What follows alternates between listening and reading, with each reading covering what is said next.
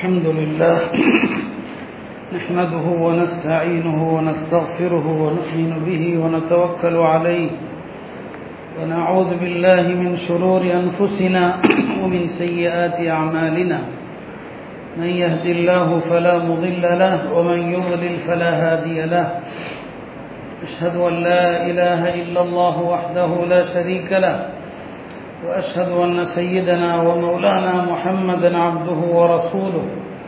أرسله ربه بالحق بشيرا ونذيرا وداعيا إلى الله بإذنه وسراجا منيرا.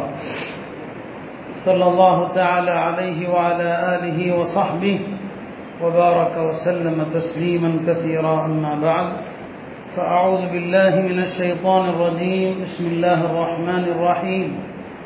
يا أيها النبي قل لأزواجك وبناتك ونساء المؤمنين يدنين عليهن من جلابيبهن ذلك أدنى أن يعرفن فلا يؤذين وكان الله غفورا رحيما صدق الله مولانا العظيم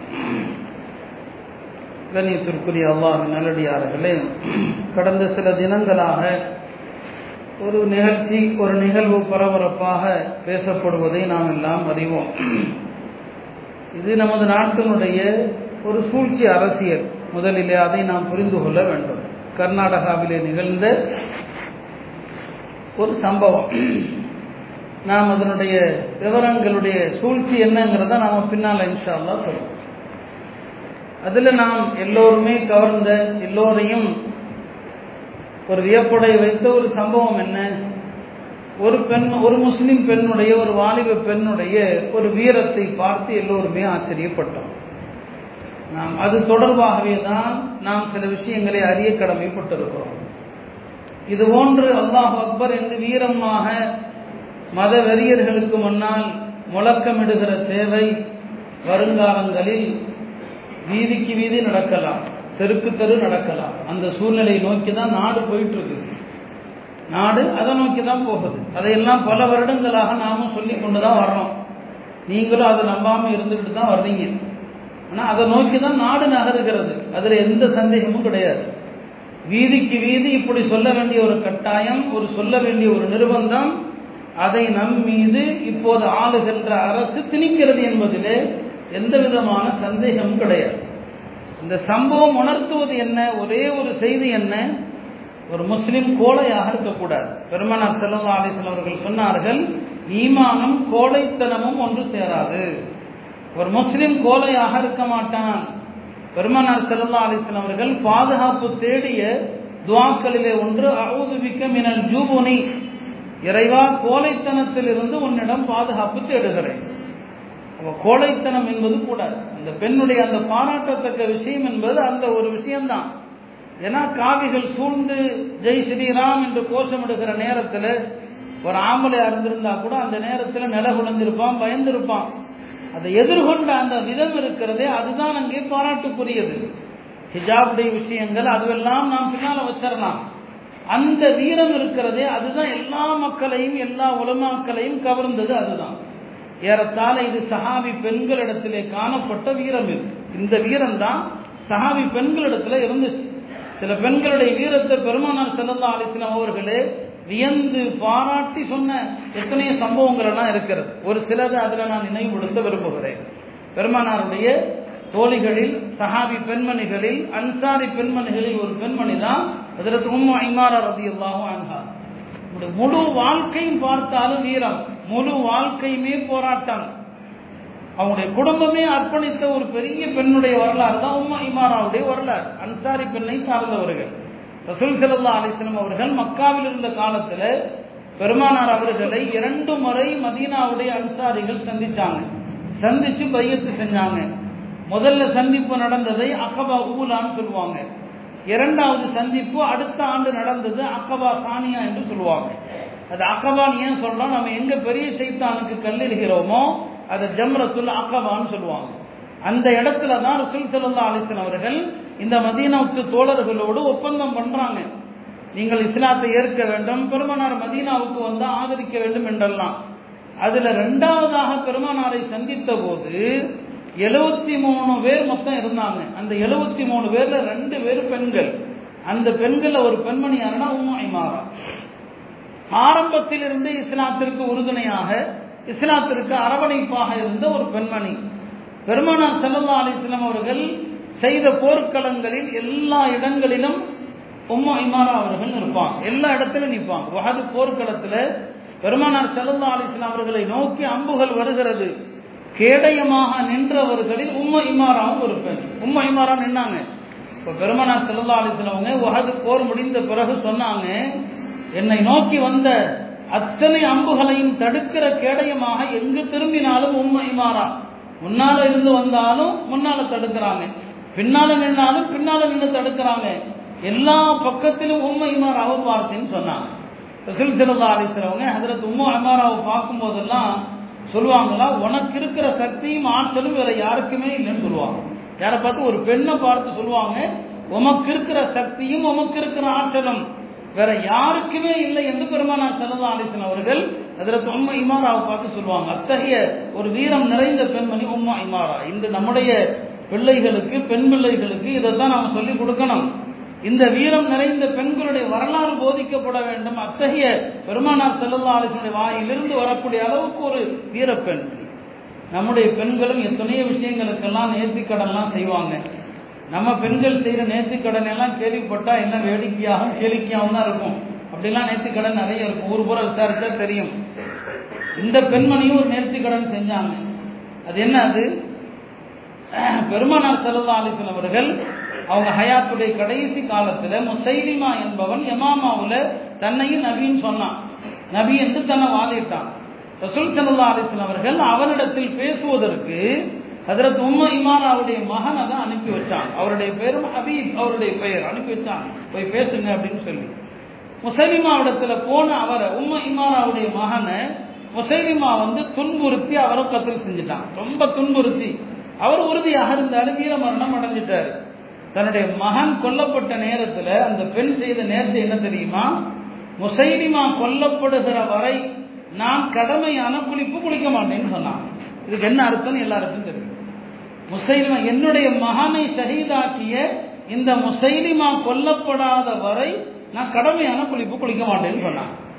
இதான் உம்மா வீரம். எவ்வளவு பெரிய ஒரு வீர பெண்மணி அதே போலதான் அந்த யமாமா போரில் ஹதரத் அபுபக்கரதி இல்லானுடைய காலத்தில் யமாமா போரில் முசைமாவை வீழ்த்தி முசைலிமாவை வீழ்த்தியதில் உம்ம இமாராவுடைய பங்கும் இருக்குது. அவனை கத்தல் கொலை செஞ்ச பிறகுதான் தன் கணவனோடு தாம்பத்திய உறவு வச்சுக்கிட்டாங்க. அப்படிப்பட்ட பெண்கள் எல்லாம் இந்த வரலாற்றில் இருக்கிறாங்க.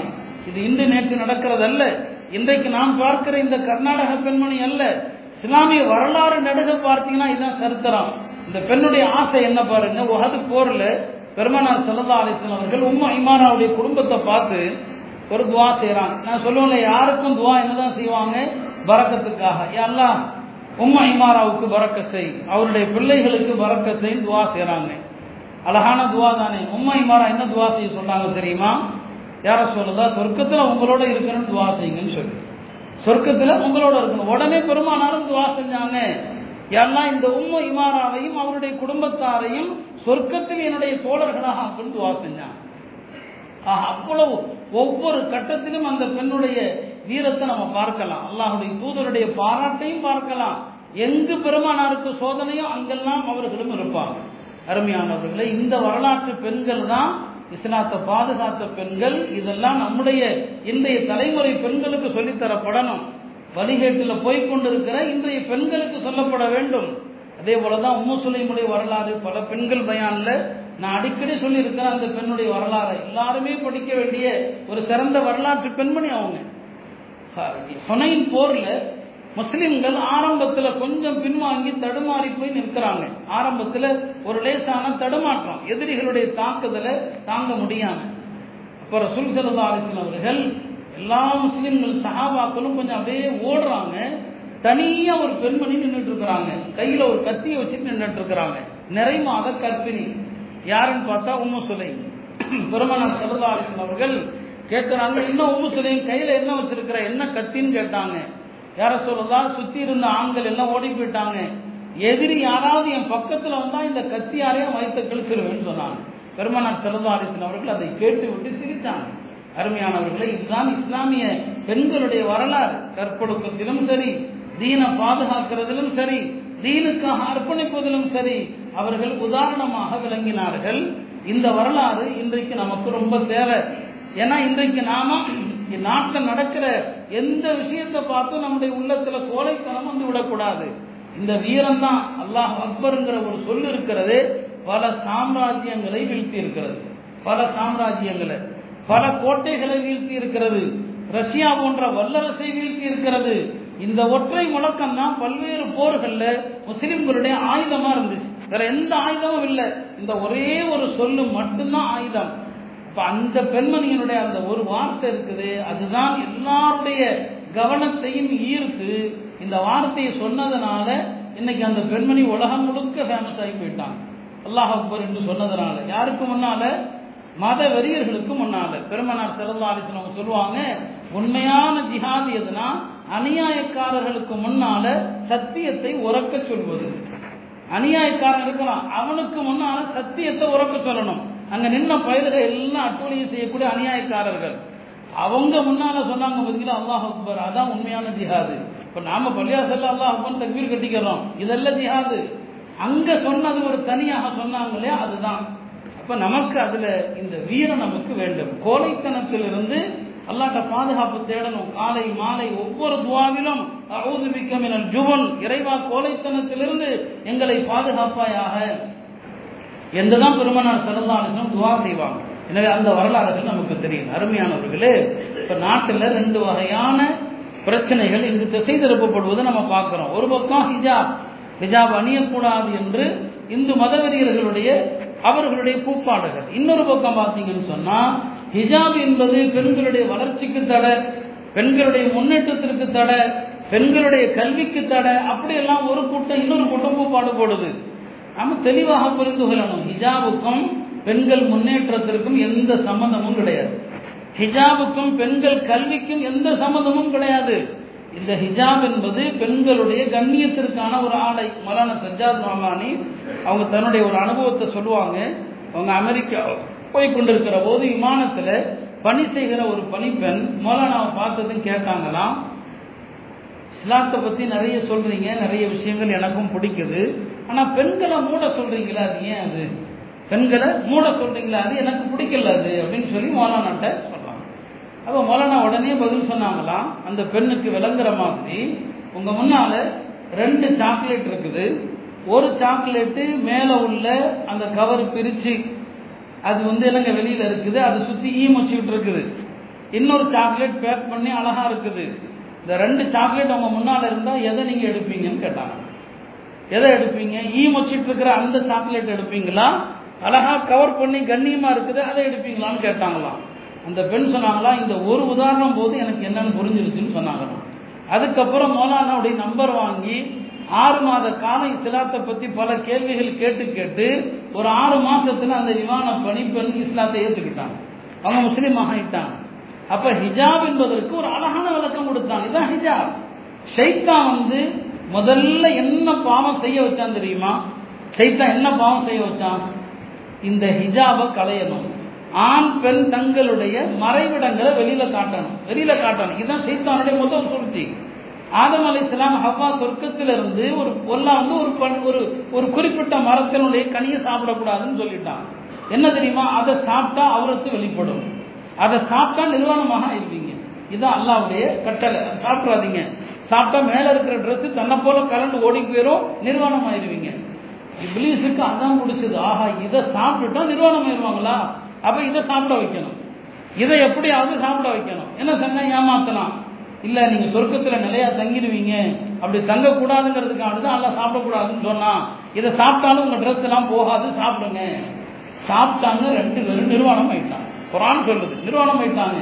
அப்ப தெரியுதா? சைத்தான் முதல்ல எந்த பாவத்தை செய்ய வைக்கிறான் ஆண் பெண்ணுக்கான திரை ஆடை என்கிற திரை. இதை கலட்டி தூக்கி வீசணும். இதுதான் அவனுடைய மொத பாவம் அதான் உலக என்னங்க நடந்த பாவம் தான். அதனாலதான் ஆதம் ஹவா என்ன செஞ்சாங்க? அந்த ஆடை விலகினதுமே இலை தலைகளை எடுத்து உடம்புல அப்படியே மறைக்கிறாங்க. குரான் சொல்லுது ஒசஃபிகா அஸ்திஃபானி அலைஹினாமி வரப்பில் ஜன்னா. சொர்க்கத்து மரத்தினுடைய இலைகளை எல்லாம் எடுத்து உடம்ப மறைக்கிறாங்க. இப்படி பண்ணிட்டானே செய்தான் இப்ப இபிலிஸுக்கு ஆசை தான் இபிலிஸ் அதைத்தான் விரும்புறான். நிர்வாண கலாச்சாரம். எல்லா நிர்வாணமும் இருக்கணும். ஆண்களும் சரி பெண்களும் சரி. ஆணுக்கான மறைக்க வேண்டிய பகுதி என்பது மார்க்கத்தில் குறைந்த அளவு பகுதி. பெண்ணுடைய உடல் முழுவதையும் மறைச்சு தான் ஆகணும். பெண்கள் உடல் முழுவதையும் மறைக்கணும் ஒரு ஒரு ஒரு டாக்டருடைய ஒரு ஒரு ஒரு இதை எனக்கு அனுப்பியிருந்தாங்க. அந்த பெண்மணி பேசினதை அனுப்பியிருந்தாங்க. ரொம்ப அழகா பேசியிருக்கிறாங்க. ஒரு முஸ்லீம் அல்ல முஸ்லீம் அல்லாத ஒரு டாக்டர் தான். நிறைய நீங்கள்லாம் அவங்களுடைய பேட்டிகளை பார்த்துருக்கலாம். தெளிவாக சொல்றாங்க உடல் ரீதியாக ஆணுடைய உடல் அமைப்பும் பெண்ணுடைய உடல் அமைப்பும் வேறு. சமத்துவம் என்பது உடல்ல கிடையாது அப்படிங்கறத ரொம்ப அழகா மருத்துவ ரீதியாகவே சொல்றாங்க. ஒரு பெண்ணை பார்த்ததும் ஆணுடைய நரம்பு மண்டலம் இருக்கிறது. அது செக்ஸ் உணர்ச்சியை தூண்டும். ஆனா ஒரு பெண் ஒரு ஆணை பார்த்தா அப்படியான உணர்வுகள் தூண்டப்படாது. இது நரம்பு மண்டலத்தோடு சம்பந்தப்பட்டது. இதுல சமத்துவத்துக்கும் இதுல வந்து பெண்களை மூடி வைக்கிறது அநியாயத்துக்கும் சம்பந்தம் இல்லைங்கிறத ஒரு ஏழு எட்டு நிமிஷம் ரொம்ப அழகா பேசியிருக்கிறாங்க. இந்த கர்நாடகாவுடைய இந்த இந்த ஹிஜாபு பிரச்சனைக்கு பிறகு பேசியிருக்கிறாங்க. ஏன்னா தமிழ்நாட்டில் தான் இப்படி பேசக்கூடிய மக்கள் இருக்கிறாங்க. நமக்கு ஆதரவாக பேசக்கூடிய மக்கள் அல்லாவுடைய கிருபையில இந்த தமிழ்நாட்டில் தான் இருக்கிறாங்க. வேற மாநிலத்தில் இப்படி இந்த மாதிரி யாராவது டாக்டர்கள் யாராவது பேசினாங்கன்னா அவங்களையும் சேர்த்தே கொளுத்திடுவாங்க. அந்த அளவுக்கு அங்கெல்லாம் மதவெறி தலை தூக்க ஆடிக்கொண்டிருக்கிறத பார்க்கலாம் இங்கே மட்டும்தான் இந்த சித்தாந்தம் இந்த பார்வைகள் இருக்குது. இப்போ இது வந்து பெண்கள் வந்து உடலை மறைக்கிறது எந்த வகையிலையும் அநியாயம் அல்ல அக்கிரமம் அல்ல. அல்லாஹால ஆண் பெண்ணுடைய உடல் அப்படி அமைச்சிருக்கிறாங்கிறது ரொம்ப அழகான முறையில் ரொம்ப தத்ரூபமான முறையில் அந்த பெண்மணி சொல்வதை நம்ம பார்க்கிறோம். அல்லாஹால குரானே அதைத்தான் சொல்கிறான் பெண்கள் வந்து ஹிஜாபு போடுறது என்பது அவங்களுக்கு கண்ணியத்தை கொடுக்கும்.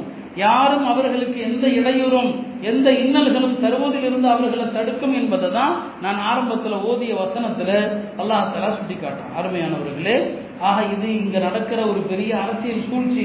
எப்படியாவது என்னங்க தேர்தல்களில் வெற்றி பெறணும்னு சொன்னால் இந்த அரசாங்கத்தின் கையில் வளர்ச்சியை சொல்லி ஓட்டு கேட்க முடியாது. முன்னேற்றத்தை சொல்லி ஓட்டு கேட்க முடியாது. தேர்தல் வரும்போதெல்லாம் ஒன்று குண்டு வெடிக்கும்.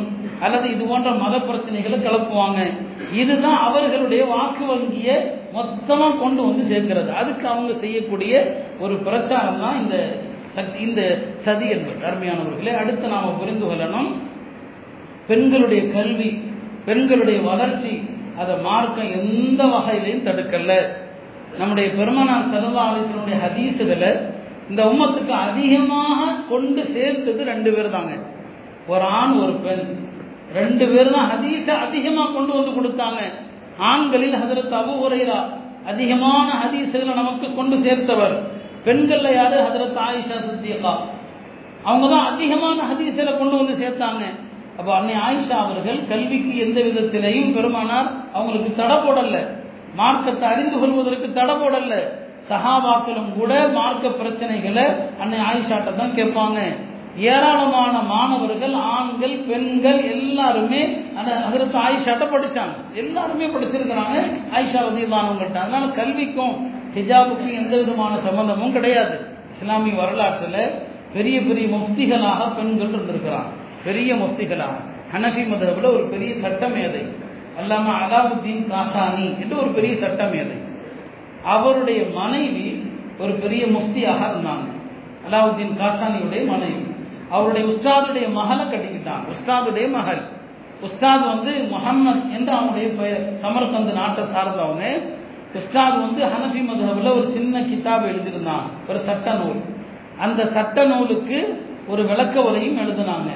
அந்த பெண்மணி முகமது அவருடைய மகளார் இருக்கிறாங்களே ஃபாத்திமாங்கிற பெண்மணி அவங்க தந்தையை போல மகளாரும் பெரிய என்னங்க ஃபத்வா கொடுப்பாங்க. அவங்கள்ட்ட நிறைய மார்க்க சட்டங்கள் கேட்டு வரும். தந்தையும் ஃபத்வா எழுதி கையெழுத்து போடுவாங்க. மகளாரும் ஃபத்வா எழுதி கையெழுத்து போடுவாங்க. எல்லா சட்டங்களுக்கும் அந்த பெண்மணியும் ஃபத்வா கொடுப்பாங்க. அந்த பெண்ணை கல்யாணம் பண்றதுக்கு பெரிய பெரிய அரசர்கள் மன்னர்கள் குடும்பத்தில் எல்லாம் வரன்கள் வருது. எல்லாரும் போட்டி போடுறாங்க. இந்த பாத்திமாவை நாங்க கட்டிக்கிறோம்னு சொல்லி. ஆனா அவங்களுடைய தந்தைக்கு உடன்பாடு இல்லை. என் மகள் பெரிய சட்டம் எதையா இருக்கிறாங்க. என்னுடைய மாணவர்கள்ல ஒரு சிறந்த மாணவருக்கு தான் என் மகளை நிக்கா செய்து கொடுப்பேன் அப்படின்னு உறுதியா இருந்தாங்க. அந்த நேரத்துல தான் அவருடைய மாணவர்களில் ஒருவர் அலாவுத்தீன் காசானி அவர்களை நிக்கா செஞ்சு கொடுத்தாங்க. ரெண்டு பேரும் ஒரே குடும்பத்துல மூணு பேர் முஃப்தி ஆகிட்டாங்க கணவன் மனைவி முஃப்தி மாமனாரும் முஃப்தி. பத்துவா வருமா? அந்த பத்துவால மூணு பேரும் கையெழுத்து போட்டிருப்பாங்க. கணவன் மனைவியும் கையெழுத்து போட்டிருப்பாங்க மாமனாரும் கையெழுத்து போட்டிருப்பாங்க. அப்ப பெரிய சட்டமே அதை. அப்போ இஸ்லாத்தில் வந்து ஒரு பெண்மணி வந்து ஒரு பெரிய மார்க்க சட்டமேதையாக இருப்பதற்கு ஒரு முஃப்தியாக இருப்பதற்கு எந்த விதமான தடையும் கிடையாது. எல்லா காலகட்டத்திலையும் பெண்கள் ஹதீசுகளை அறிவிப்பதிலும் திருக்குறானுக்கு விரிவுரை செய்வதிலும் மார்க்க சட்டங்கள் சத்வாக்கள் கொடுப்பதிலும் எல்லா காலத்திலும் இருந்தாங்க. அண்மை காலமாக அதில் ஒரு தொய்வு ஏற்பட்டிருக்கு. ஏன்னா ஆண்களிலுமே கூட நிறைய முஃப்திகள் இப்போ கிடையாது. பெண்களில் இல்லைங்கிறத விட ஆண்களிலுமே கிடையாது. அது சமீப காலத்தில் ஏற்பட்ட வீழ்ச்சி தானே தவிர இஸ்லாமிய வரலாற்றுடைய ஆரம்ப காலங்களை பார்த்தா பெண்களும் ஆண்களுக்கு நிகராக கல்வியில் இருந்தாங்க. இன்னும் சொல்ல போனால் நம்ம நவீன விஞ்ஞான கண்டுபிடிப்புகள் என்று சொல்லுகிறோமே ஒரு காலத்தில் முஸ்லீம்கள் ஸ்பெயினை ஆட்சி செய்த காலத்தில் என்னென்ன விஷயங்கள் முஸ்லீம்கள் கண்டுபிடிச்சாங்கன்னு சொல்கிறோம் அதில் முஸ்லீம்கள் ஆண்களை நாம சொல்கிறோம் ஆனால் நிறைய பெண்கள் இருந்தாங்க. நிறைய பெண்களும் விஞ்ஞான கண்டுபிடிப்புகளில் ஈடுபட்டாங்க. இஸ்லாம் ஆட்சி செய்த காலங்களில் பெண்களுக்கான கல்லூரிகள் தனியாக இருந்துச்சு. அதனால ஹிஜாபுக்கும் இந்த வளர்ச்சி பெண்களுடைய கல்வி இதுக்கெல்லாம் எந்த தடையும் கிடையாது. மார்க்கத்தில் பெண்கள் தொழில் செய்வதற்கு கூட அனுமதி இருக்குது. பெருமனார் செல்லல்லாஹுடைய மனைவி அன்னை ஜெயினம் ரவி அல்லாஹா அவங்க அந்த காலத்தில் பெருமானார் இருக்கிற காலத்திலேயே தோல் வியாபாரம் செஞ்சாங்க. பெருமனார் தடுக்கல. மனைவி வியாபாரம் என்ன வியாபாரம் தோல் வியாபாரம் செய்யறாங்க பெருமானார் தடுக்கல அந்த வியாபாரத்துல என்னவெல்லாம் வருதோ எல்லாத்தையுமே தர்மம் செஞ்சிருவாங்க. யார்? ஜெயினப் ரதி ஒரு முறை பெருமானாரிடம் கேட்கப்படுது ஒரு கேள்வி. உங்களுடைய மனைவிமார்கள்ல நீங்க மௌத்தான பிறகு உங்களை முதல்ல வந்து யார் சந்திப்பாங்க? உங்களுக்கு பிறகு முதல்ல மூத்தாக போறது யாரு? அப்படின்னு கேட்கிறான் பெருமானார் வந்து பேரை சொல்லலை. கை நீளமான பெண் முதலில் மரணிப்பாருன்னு சொல்லிட்டான். யார் கை நீளமாக இருக்குதோ அவங்க தான் எனக்கு பிறகு முதல்ல மூத்தாவாங்க. கை நீளம்னா என்ன அவங்களுக்குலாம் புரியல. எல்லாரும் கையை அளந்து பார்த்தாங்க. எல்லா மனைமாருடைய கையை அளந்து பார்த்தாங்க. அளந்து பார்த்தா சவுதாவுடைய கை தான் பெருசாக இருந்துச்சு. எல்லாம் வழங்கிக்கிட்டாங்க அப்போ அன்னை சவுதா தான் முதல்ல மூத்தாக போகிறாங்க கொடுத்துருது ஏன்னா கை நீளம்னு சொல்லிட்டாங்களேன்னு சொல்லி. ஆனால் பெருமானாருடைய மரணத்திற்கு பிறகு முதலில் மரணித்த மனைவி ஜைனப் தான் மூத்தானாங்க. அப்பதான் எல்லாருக்கும் விளங்குச்சு ஓ கை நீளம் சொன்னது. அவங்க கொடுக்கிற கொடைய சொன்னாங்க பெருமானார் செல்லா அடிக்கிறவங்க இந்த நீளத்தை அவங்க சொல்லல. கொடை கை நீளம் என்று சொன்னால் அவங்க கொடையுள்ளலாக இருந்தாங்க. தான தர்மம் கொடுத்தாங்க. அதைத்தான் ரசூல் செல்லா அடிக்கிறவங்க சொல்லி இருக்கிறாங்க யோசிச்சு பாருங்க ஒரு பெண் தொழிலதிபராக இருக்க முடியும். ஒரு பெண்மணி வியாபாரம் செய்ய முடியும். நிறைய தான தர்மங்கள் செய்ய முடியும் என்பது இந்த வரலாறு நமக்கு சுட்டி காட்டுகிறது எனவே எந்த வகையிலையும் ஹிஜாப் என்பது அது பெண்களுடைய வளர்ச்சி முன்னேற்றத்துக்கு தடை கிடையாது. அப்படியும் கூட பிரச்சாரங்கள் நடப்பதை நாம் பார்க்கிறோம். எல்லாவற்றுக்கும் மேலாக இறுதியாக ஒன்றை சொல்லிக் கொள்றேன். ஹிஜாப் மட்டுமே மார்க்கம் அல்ல. அது மார்க்கத்தினுடைய ஒரு அங்கம் தானே தவிர அது மட்டும் மார்க்கம் அல்ல. ஹிஜாபு போட்ட பெண்கள் எல்லாம் மார்க்கத்தை முழுசா கடைபிடிக்கிறாங்கன்னு சொல்லவும் முடியாது. ஹிஜாப் அணியாத பெண்கள் மார்க்கத்தை கடைபிடிக்கிறது இல்லைன்னு சொல்லவும் முடியாது. ஹிஜாபே மார்க்கம் அல்ல பருதாவே மார்க்கம் அல்ல மார்க்கத்தில் அது ஒரு அங்கம். எல்லாமே வரணும். வேணுதல் வரணும். ஒரு காலத்தில் கணவன் வீட்டை விட்டு வெளியே செல்கிற போது பெண்கள் இப்படி சொல்லி அனுப்புவாங்க. ஆண்களிடத்துல ஈயாக்க வக்கஸ்பல் ஹராம். அப்பா வெளியில போற ஹராமான வருமானத்தை வீட்டுக்குள்ள கொண்டு வந்துடாத ஃபைன்னா நஸ்பிரு அலல் ஜூ. நாங்கள் பசியை தாங்கிக்குவோம். வல நஸ்பிரு அலல் நாங்க நரக நெருப்ப தாங்க முடியாது. இப்படி சொல்லி அனுப்புவாங்க பெண்கள். இந்த பேணுதலும் பெண்கள்கிட்ட வரணும். பிஷ்ருல் ஹாபி என்று ஒரு பெரிய சூஃபி மகான் இருந்தான். அந்த பிஷ்ருல் ஹாபி அவர்களுக்கு மூன்று சகோதரிகள். அதுல ஒரு சகோதரி ஒரு நாள் இமாம் அஹமத் பின் ஹம்பல் ரஹமத்துல்லா அலை அவங்கள்ட்ட வர்றாங்க அஹமது பின் ஹம்பல்கிட்ட வர்றான். வந்து கேட்குறாங்க இமாம் அவர்களே நான் இரவு நேரத்தில் நூல் நூற்று அதை வித்துட்டு இருக்கிறேன் அந்த வியாபாரம் நான் பண்ணிட்டு இருக்கிறேன் இரவு நேரங்களில். சில நேரங்களில் நூல் நூறுக்கும் போது வீட்டினுடைய விளக்கு அணைஞ்சிரும். என்ன காலியாகி அணைஞ்சிருது. நான் நிலா வெளிச்சத்தில் என்ன செய்கிறேன் நூல் நூறுக்கிறேன். அந்த பெண்ணுடைய கேள்வியை பாருங்க. நிலா வெளிச்சத்தில் நான் வந்து என்ன செய்ய நூல் நூறுக்கிறேன். நான் இந்த நூலை யாருக்கு நான் விற்கிறேனோ விற்கிறவருக்கு நான் சொல்லி விற்கணுமா இது வந்து நிலா வெளிச்சத்தில் நூற்கப்பட்டது அப்படின்னு சொல்லி விற்கணுமான்னு கேட்குறாங்க இன்னைக்கு நாம இந்த மாதிரி பேணுதல் வியாபாரங்கள்ல எங்க நம்மகிட்ட இருக்குது? இந்த பெண்ணுடைய கேள்வி என்ன? விளக்கு வெளிச்சத்துல நூற்ற நூல் தனி. நிலா வெளிச்சத்துல நூற்றது தனியா இருக்குது. நான் விற்கும் போது சொல்லிதான் விற்கணுமான்னு கேட்கிறாங்க இமாம் அகமது சொன்னாங்க விளக்கு வெளிச்சத்துல நூற்ற அந்த நூலுக்கும் நிலா வெளிச்சத்துல நூற்ற நூலுக்கும் தரத்துல வித்தியாசம் இருந்தா நீ விலைக்கு சொல்லி தான் விற்கணும் இல்லைன்னா உனக்கு அது ஆறாமுங்கிறான் ரெண்டுக்கும் மத்தியில வித்தியாசம் இருக்குமானால் நூற்கப்பட்ட அந்த நூலுடைய தன்மையில வித்தியாசம் இருந்தா நீ சொல்லி தான் விற்கணும் இது விளக்கு வெளிச்சத்துல நூற்றுறது இது நிலாவுடைய வெளிச்சத்துல நூற்றுறது இப்படி எல்லாம் ஒரு காலத்துல பெண்கள் ஹராம் ஹலாலுடைய விஷயத்துல அவ்வளவு பேணுதல் உச்சகட்ட பேணுதல்ல இருந்தாங்க. ஒரு பெண்ணின் ஒரு பெண்மணி வீட்டுல ரொட்டி சுடுறதுக்காக மாவு குழச்சிட்டு இருக்கிறாங்க. மாவு குழச்சிட்டு இருக்கும் போது கணவர் இறந்த செய்தி வருது. கணவர் முத்தாயிட்டார் உடனே அந்த மாவிலிருந்து கையை எடுத்துட்டாங்க. என்ன தெரியுமா? சொன்னாங்க இந்த மாவு என் கணவர் வாங்கி கொடுத்தாரு ரொட்டி சுடுறதுக்காக அவருடைய அனுமதியோடு நான் அதுல கை வச்சேன். எப்ப என் கணவர் மூத்தா போயிட்டாரோ இந்த மாவுல அவருடைய வாரிசுகள் எல்லாருக்கும் பங்கு வந்துருச்சு. ரொட்டி சுடுற மாவுல கூட பாகப்பிரிவினை எனக்கு ஞாபகம் வச்சிருக்கீங்க ரொட்டி சுடுற மாவுல கூட பாகப்பிரிவினை அந்த அம்மா சொன்னாங்க இந்த மாவு என் கணவர் வாங்கி கொடுத்து உழைக்க சொன்னாரு. எப்ப அவருடைய ரூஹு பிரிஞ்சிருச்சோ இந்த மாவு அவருடைய வாரிசுகள் எல்லாருக்கும் வந்துருச்சு இதுல கை வைக்க எனக்கு அனுமதி கிடையாது. இதெல்லாம் மார்க்கம். இதான் மார்க்கம். ஒரு மனுஷன் உயிர் பிரிஞ்சுட்டா முதல்ல அவருடைய சொத்து என்ன? அந்த சொத்துல பாகப்பிரிவினை பத்தி பேசணும். இன்னைக்கு ஜனாதாவை வச்சுட்டு பாகப்பிரிவினை பேசினா சமூகம் இவன் ஒரு இறக்க குணம். இவன் கல் நெஞ்சக்காரன். அத்தா மூத்தா போயிட்டாரு சொத்தை பத்தி பேசுறான். சண்டாளன் குடும்பத்தை பிரிக்கிறவன். அட மார்க்கமே அதாங்க. இறந்த பிறகு ஒரு மனுஷனுடைய சொத்தை பாருங்க. கடன் எவ்வளவு இருக்குன்னு பாருங்க. வசியத்தை என்ன செஞ்சாருன்னு பாருங்க. இதையெல்லாம் பார்த்துட்டு சொத்தை பிரிக்கணும். பிரிச்சுட்டு தான் அவரை கொண்டு கபரில் வைக்கணும். நாம உயிர் பிரிஞ்சது யாராருக்கு சொல்லலாங்கிற லிஸ்ட்டை தான் முதல்ல எடுக்கிறோம். இதான் நம்ம வேலையா இருக்குது அருமையானவர்களே. இப்படி எல்லாம் சின்ன சின்ன விஷயங்கள்ல பெண்கள்கிட்ட மார்க்கம் இருந்தது. எனவே ஹிஜாப் என்பது மட்டுமல்ல இந்த ஒவ்வொரு விஷயத்திலும் மார்க்கத்தை கடைபிடிக்க வேண்டும். நம்முடைய பெண்களுக்கு இன்னும் அழுத்தமாக மார்க்கத்தை நாம் சொல்லிக் கொடுக்கணும். அந்த வீர பெண்மணியை நாம் அதே நேரத்தில் நாங்கள் வாழ்த்தணும். இது மாதிரி பெண்கள்கிட்ட வீர வரணும். இன்னொன்றை சொல்லி முடித்து கொள்கிறேன் இந்த நடந்த இந்த நிகழ்வு இருக்கிறது. இதில் பிஜேபி எதிர்பார்க்கிறது மதவாதிகள் எதிர்பார்க்கிறது என்னன்னா அதை அவங்க சாதிச்சிருவாங்க. நாம் இந்த நிகழ்ச்சி எல்லா இடத்துலையும் பேசுவோம். நாம் உணர்ச்சி வசப்படுவோம். போராட்டங்கள் ஆர்ப்பாட்டங்கள் நடத்துவோம். ஆனா அவன் என்ன நினைக்கிறானோ அதை சாதிச்சிருவான் அவங்களுடைய நோக்கம் என்ன? இதன் மூலம் நீதிமன்றத்துக்கு போகணும். நீதிமன்றம் ஹிஜாபையும் தடுக்கணும் காவியையும் தடுக்கணும். அவங்களுக்கு காவிய அணிந்து வருவது நோக்கம் அல்ல. முஸ்லிம் பெண்கள் ஹிஜாப் அணியாம வர்றதான் நோக்கம். முஸ்லிம் பெண்கள் ஹிஜாப் போடக்கூடாது. இப்படி ஒரு கலவரத்தை ஒரு பிரச்சனை ஏற்படுத்தி இதை தடுக்கிறதா நோக்கம்.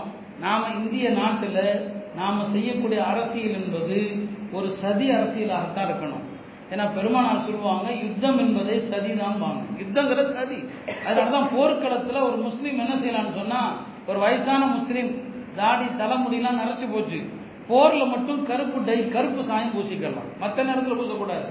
போர்ல பூசிக்கலாம். எதுக்கு தவிர எதிரியை வீழ்த்துறதுக்கு. இப்போ எல்லாருமே வாலிபர்கள் போல் தருது போர்னாலே ஏமாத்துறதுதான் பெருமானார் சொன்னாங்க. போர்க்களம் ஏமாத்துறது. அதனாலதான் போர்ல போய் சொல்லலாம். மூணு இடத்துல போய் சொல்லலாம். போர்லையும் போய் சொல்லலாம். பொண்டாட்டிலையும் போய் சொல்லலாம். ஏன்னா பொண்டாட்டி விட வாழ்றதையும் போர் தான். அதுவே பெரிய யுத்தம் தான் எல்லாருக்குமே. அதனால அங்கேயும் போய் சொல்ல அனுமதி. அப்ப ஏன்னா போர்க்களம் தான். இன்றைய அரசியலே போர் தாங்க. இன்னைக்கு இந்திய அரசியல் இருக்குல்ல இது போர் தான். இந்த யுத்தத்துல வந்து ஆயுதங்களை கொண்டெல்லாம் வெல்ல முடியாது. இந்த யுத்தத்துல தேர்தலை கொண்டெல்லாம் ஜெயிக்க முடியாது. யுக்தி தான் அரசியல். இன்றைக்கு யுக்தி மண்டைய மூளை தான் பயன்படுத்தணும். இந்த நாட்டில் பிராமணர்கள் தங்களுடைய மூளையை பயன்படுத்தி பயன்படுத்தி தான் ரெண்டரை சதவீதம் இருக்கிற பிராமணர்கள் உச்சமண்ட உச்சநீதிமன்ற அந்த தலைமை நீதிபதிகளிலிருந்து அனைத்து பொறுப்புகளிலும் அவங்க தான் உட்கார்ந்துருக்கிறாங்க. நம்ம எல்லாம் உட்கார்ந்துருக்கிறது அஞ்சு சதவீதம் பத்து சதவீதம் மற்ற எல்லா சமூகமும். அப்ப இந்த அரசியல்ல நாம உணர்ச்சி வசப்படுறதை விட ஆத்திரப்படுறதை விட பெருமானார் சொன்னது போல போர் என்றால் யுக்தின்னு சொன்னாங்க இல்லையா? அந்த யுக்தியை பயன்படுத்தணும். அந்த மூளையை பயன்படுத்தினாலே தவிர நாம வெல்ல முடியாது. நாம உணர்ச்சி வசப்பட்டா அவர்கள் வென்று விடுவார்கள்.